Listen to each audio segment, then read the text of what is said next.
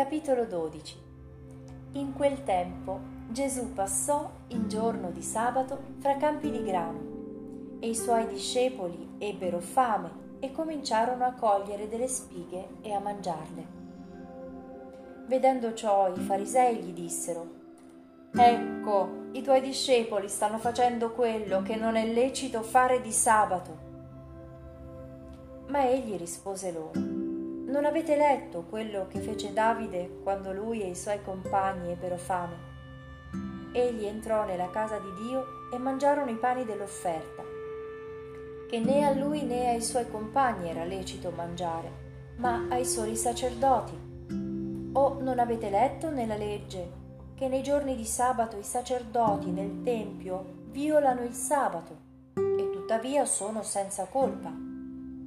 Ora io vi dico che qui vi è uno più grande del Tempio. Se aveste compreso che cosa significhi, misericordia io voglio e non sacrifici, non avreste condannato persone senza colpa, perché il figlio dell'uomo è Signore del sabato. Allontanatosi di là, andò nella loro sinagoga. Ed ecco un uomo che aveva una mano paralizzata per accusarlo, domandarono a Gesù, è lecito guarire in giorno di sabato? Ed egli rispose loro, chi di voi, se possiede una pecora e questa, in giorno di sabato, cade in un fosso, non l'afferra e la tira fuori? Ora un uomo vale ben più di una pecora. Perciò è lecito, in giorno di sabato, fare del bene. E disse all'uomo, tendi la tua mano. Egli la tese e quella ritornò sana come l'altra. Allora i farisei uscirono e tennero consiglio contro di lui per farlo morire. Gesù però, avendolo saputo, si allontanò di là. Molti lo seguirono ed egli li guarì tutti e impose loro di non divulgarlo perché si compisse ciò che era stato detto per mezzo del profeta Isaia. Ecco il mio servo che io ho scelto, il mio amato nel quale ho posto il mio compiacimento. Porrò il mio spirito sopra di lui e annuncerà alle nazioni la giustizia. Non contesterà né griderà, né si udrà nelle piazze la sua voce.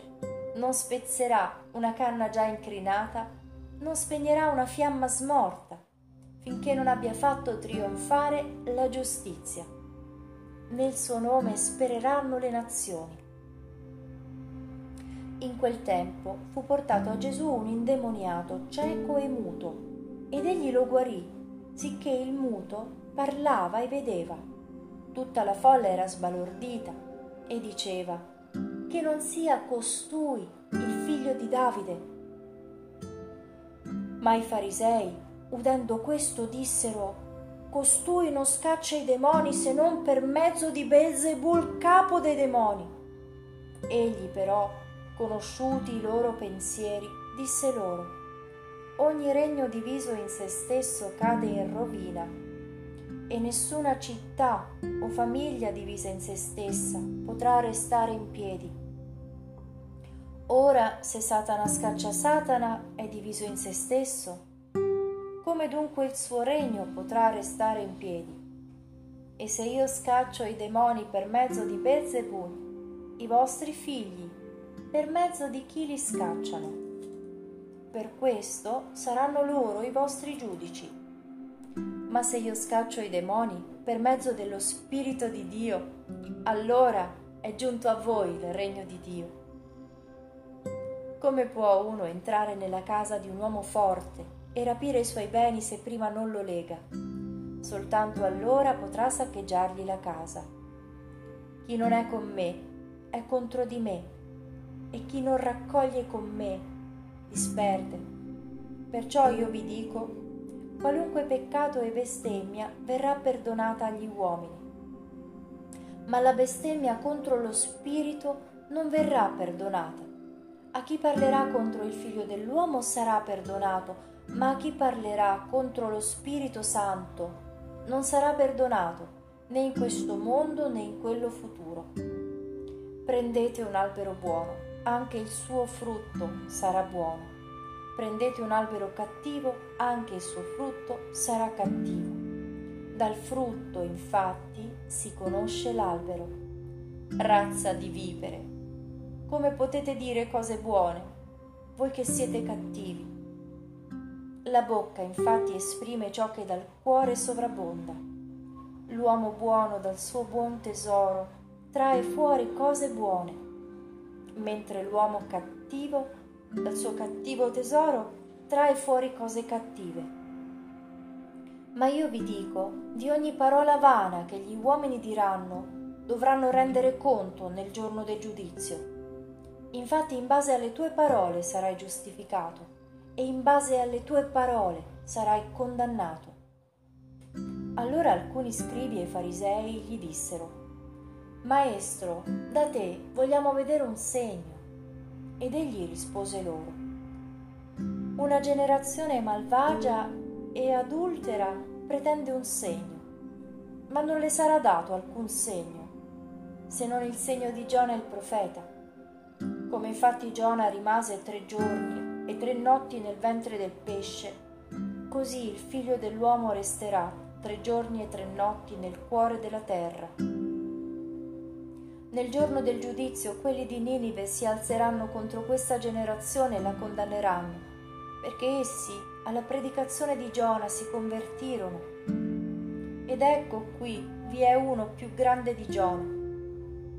Nel giorno del giudizio la regina del sud si alzerà contro questa generazione e la condannerà, perché ella venne dagli estremi confini della terra per ascoltare la sapienza di Salomone. Ed ecco qui vi è uno più grande di Salomone. Quando lo spirito impuro esce dall'uomo, si aggira per luoghi deserti cercando sollievo, ma non ne trova. Allora dice, ritornerò nella mia casa da cui sono uscito. È venuto, la trova vuota, spazzata e adorna. E allora va, prende con sé altri sette spiriti peggiori di lui, vi entrano e vi prendono dimora, e l'ultima condizione di quell'uomo diventa peggiore della prima. Così avverrà anche a questa generazione malvagia. Mentre egli parlava ancora alla folla, ecco, sua madre e i suoi fratelli stavano fuori e cercavano di parlargli.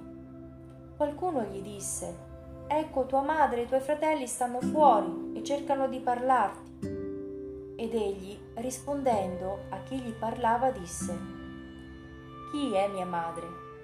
E chi sono i miei fratelli? Poi, tendendo la mano verso i suoi discepoli, disse, Ecco mia madre e i miei fratelli, perché chiunque fa la volontà del Padre mio che è nei cieli, egli è per me fratello, sorella e madre.